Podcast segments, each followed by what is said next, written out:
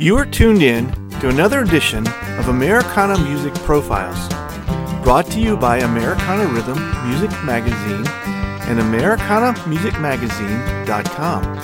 I'm your host, Greg Tutwiler. Let's jump right in to the next exciting interview. Michael and Juliet Dinallo both attended Berklee, just not at the same time. They've both had their own musical career and just found each other a little later in life. Now, as the Dinallos, they have their much anticipated self titled debut album together, a 16 track collection. They both join me on this edition of Americana Music Profiles as we talk about their new music and their journey to finding each other. I have with me Michael and Juliet on the podcast today. Welcome, guys. Thanks for joining us. Oh, you're welcome. Good to be. Thanks for having us. Good to be here. And you guys are in Massachusetts. We were chatting a few minutes before we got started. How long have you been there? Is that home?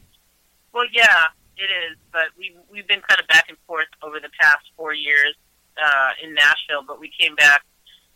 You know, we we haven't really been doing too much in Nashville because of COVID. Sure. You know? Yeah. So, so we're back here, and um, you know, we we still go back and forth, but just not as much. Okay. So that's kind of a regular commute then for you guys. Oh yeah. Yeah. We, lo- we love it, but it's just not. It's so. You know, we've got Annabelle who's uh, ten, and she's not vaccinated yet, so we're not Right, ready to okay. yet Sure. until she gets her. Yeah. It's a long. It's a long commute. It is. Yeah. It's a long commute from Virginia. So I can Yeah. imagine. Yeah. Okay. Do you, do you have residents there? Uh, or, or just Rush hour sucks. yeah.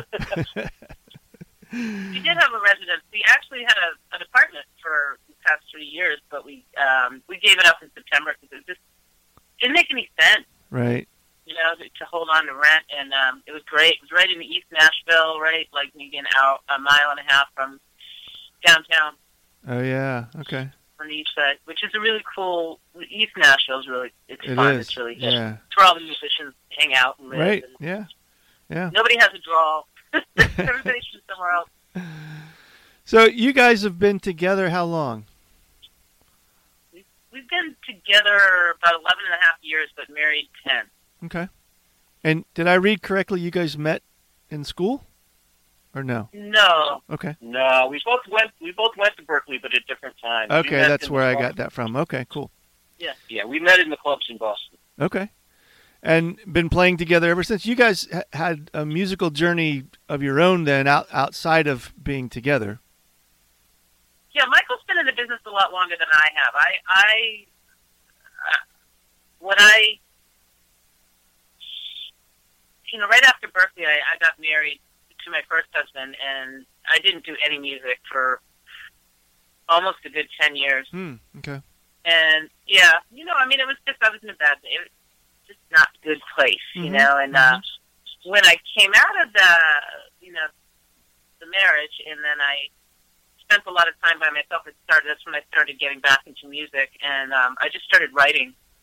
Boom. Hmm. Who knew? And then all I started writing these songs, and they were really, really good. You know, everybody was telling me they were really good, and most of them were co-writes at first, but then I just started. It just exploded, and I, my first record was released.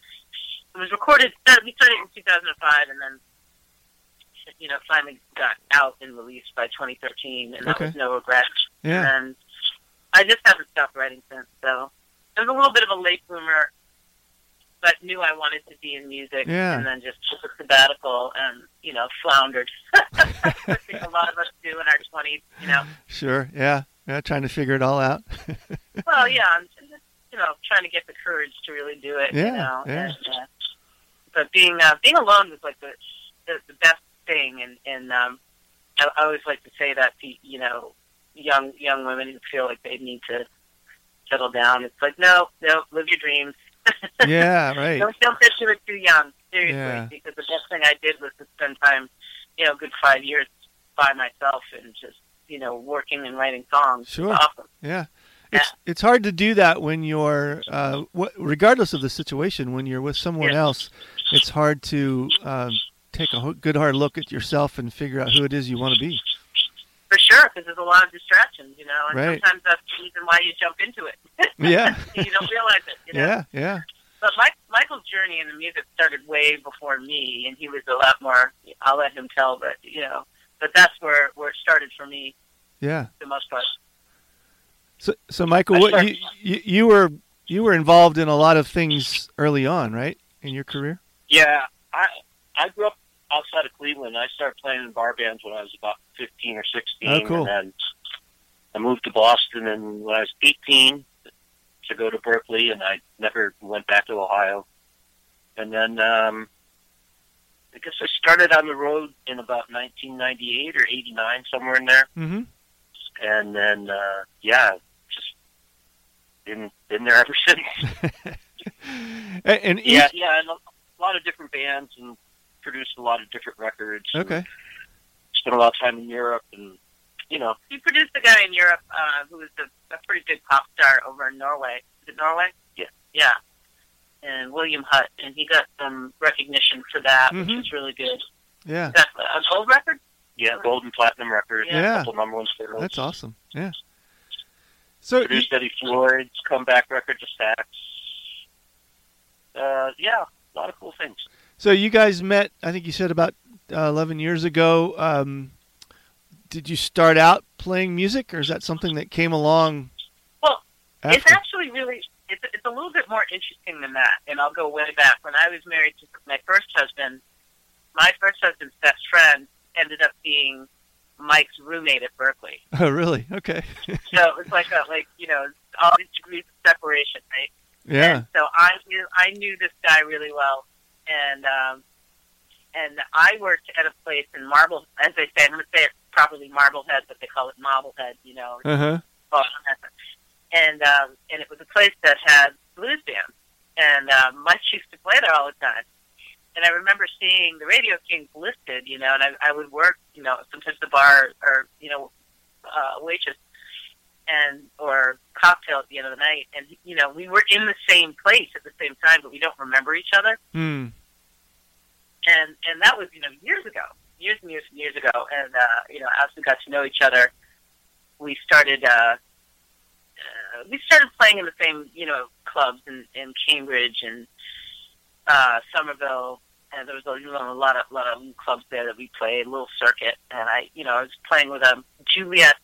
Actually, it was Dig in the Dirt was the name of my first band, and Hmm. then Mike started playing with me more, and I cha- I, I stopped working with the guy I was writing with Um, because he just didn't have a lot of time, and so I changed the band name to Juliet and Lonesome Romeos, and you know, and then we started playing together more, and you know, we hit it off, and but then we'd have these conversations about these places. You know, yeah, I used to hang out at this at place called Dodge Street in, in Salem. I'm like, I was there all the time. We both knew the owner really well. I Wow, mean, it was cool. really weird. Yeah. It was yeah. really weird. That's cool. That's cool. Yeah. And then, you know, we kind of hit it off. And we hit it off. It was, you know, been, it, honestly, it's been great. It's not, it's, marriage is not easy. Everything's always a challenge. Sure. But, you know, we, Yeah. we work it out. Yeah. You know, Yeah. it's nice to be with somebody who you can work things out with. And we love to write together and support each other. And, you know, it's good. So the the new record that you guys have out is this your debut record together? It is. Okay. Yeah. I mean, we've done work together, but, you know, him as the producer and me as the artist. Uh huh. and or my my former band. And um, this is the first time we decided to collaborate like that, and it, it kind of unfolded on its own. And I was writing, I was working on a, an LP long play, and he was working on a little extended play. And he had like six songs or something like that. And um, there was one song that I had written that I couldn't figure out how to get right. And I just said, we had initially done it as a bluegrass, and this is the, the song um, Lemonade Mm, yeah. and, yeah. and it, was, it wasn't working. It just wasn't working, and the vocals were just not. It just wasn't working. So we we Mike had the idea of making it more like a Johnny Cash train thing, more Yeah. straight train country, and and that was really cool. So we redid the basics, you know, with scratch vocal, and then when we were going to go in and do the vocals, I said, well, you know what would be cool is maybe we'll get Annabelle, who's our daughter, to go in and sing because she's got an incredibly nice voice, Hmm. really good pitch, beautiful Yeah. voice Cool. and and so she sang like four times through the song, and they were so good. It was so strong that I was like, all right, she's got the lead to this. And that kind of made us start thinking maybe we should do like a family album and just condense everything together. You Ah, know, okay. he had some songs Yeah. she was working on that other people sang, and but she could work into a different EP later on. Yeah. And it and then and it just worked out. You know, it seemed like the right thing to do. And our daughter is getting more comfortable singing. You know, with us and wants to do it. So Yeah, we're that's gonna neat. do we're gonna do another one next year. We're gonna we're writing away and trying to get some new material. We might throw some covers on there that she likes, and uh, yeah, so it's it's really fun. yeah, yeah, that sounds fun. That's, that's awesome. Yeah.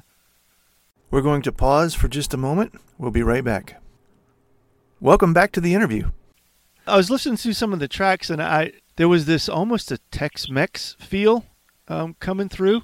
Um, I, I don't know if that's just how I heard it or if that was intentional. What were the influences for the music on this record?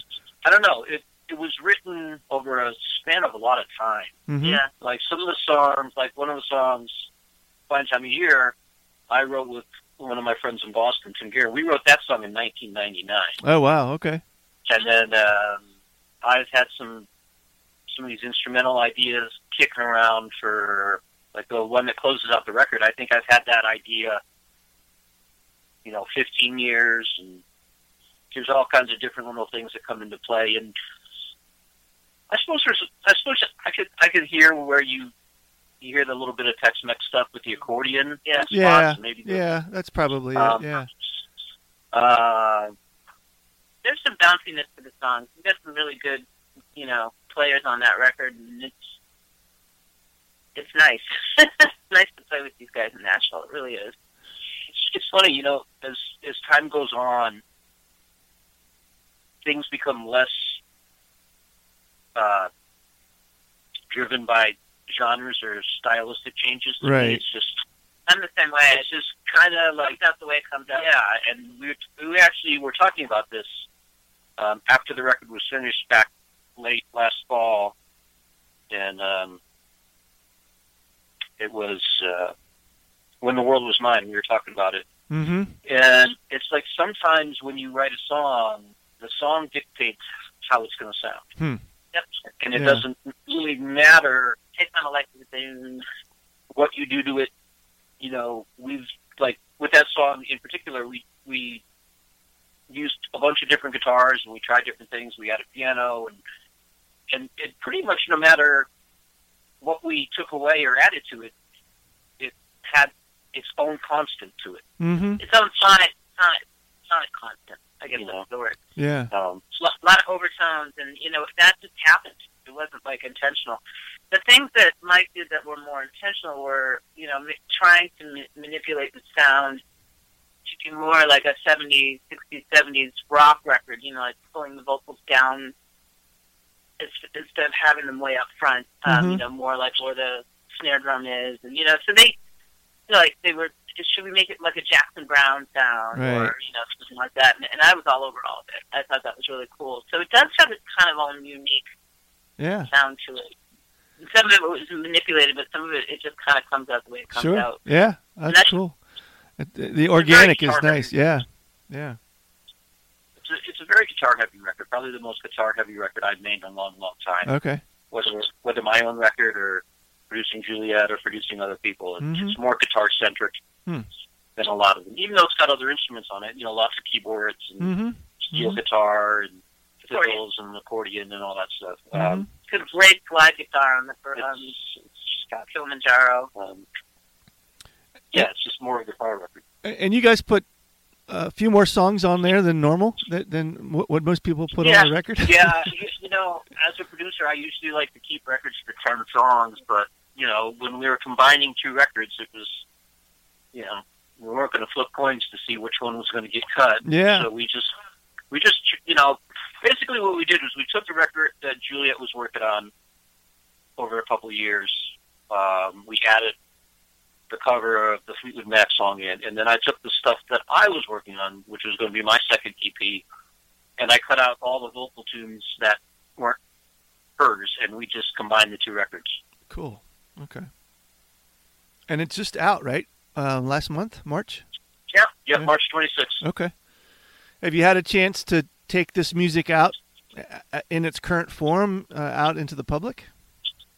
Only, only via streaming. Yeah. Yeah, we haven't been able to do any live gigs, but we've been we've done um, some. We did two live streams with uh, backup singers. So it was Michael, myself, uh, Amber Caceres, who's from Mass, and uh, Anita Suhannon, who sang with me on Dream Girl. Those two, and Okay. they um, so we did a you know like an hour set for South by Southwest party through our publicist, and then we did you know a CD release party, and um, they both were really good. I mean, it's nice to have just like the guitar Mm-hmm. and then three in three part harmony. it's really really nice.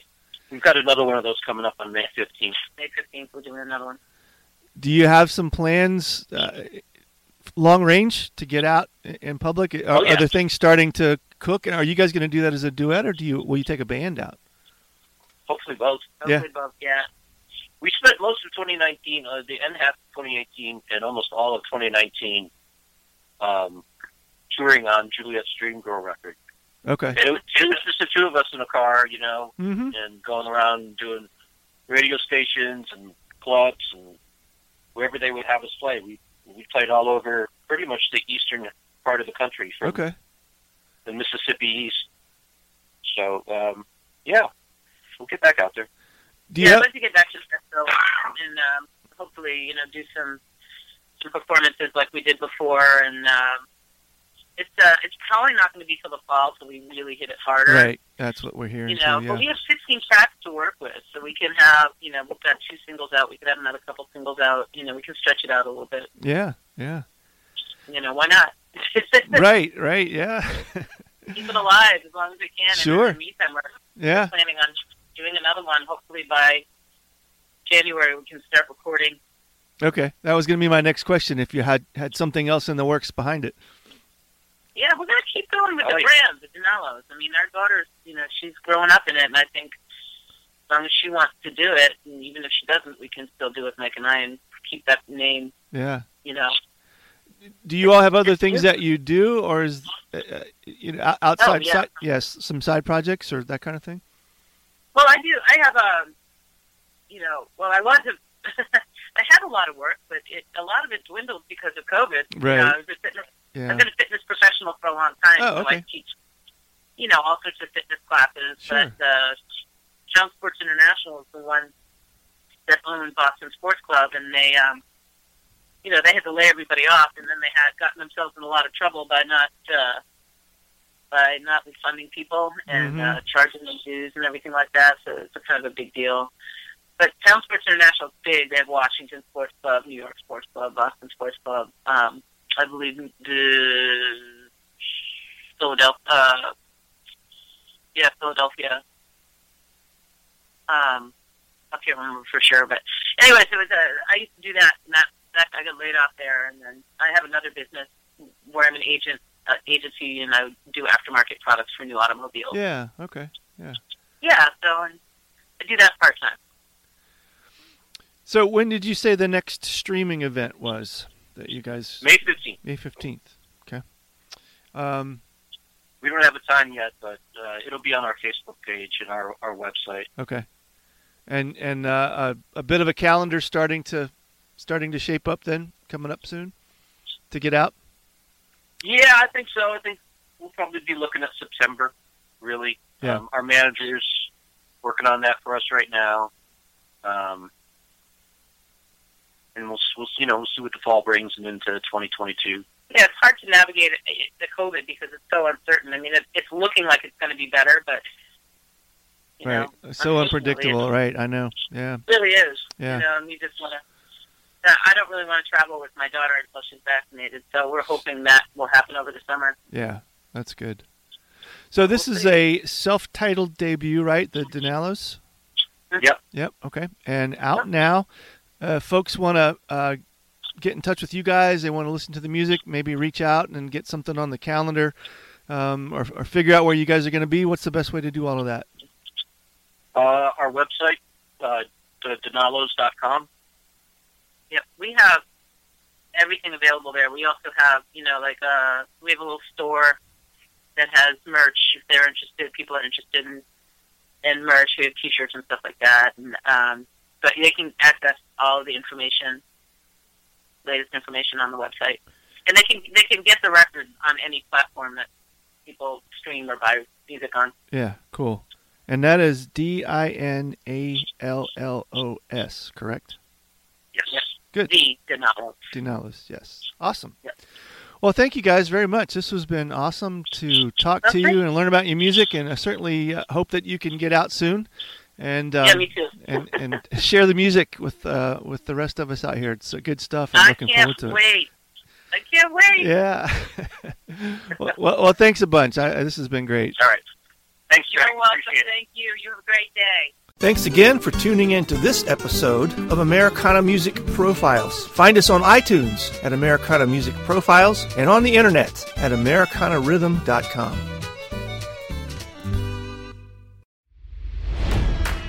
It's NFL draft season, and that means it's time to start thinking about fantasy football. FantasyPoints.com features industry leading experts and prognosticators using proprietary hand charted data to help you score more fantasy points. FantasyPoints.com is the place to go for whatever kind of fantasy football you play. Whether you play fantasy football, daily fantasy sports, or do a little bit of everything, Fantasy Points has the meticulously researched content to guide you to victory.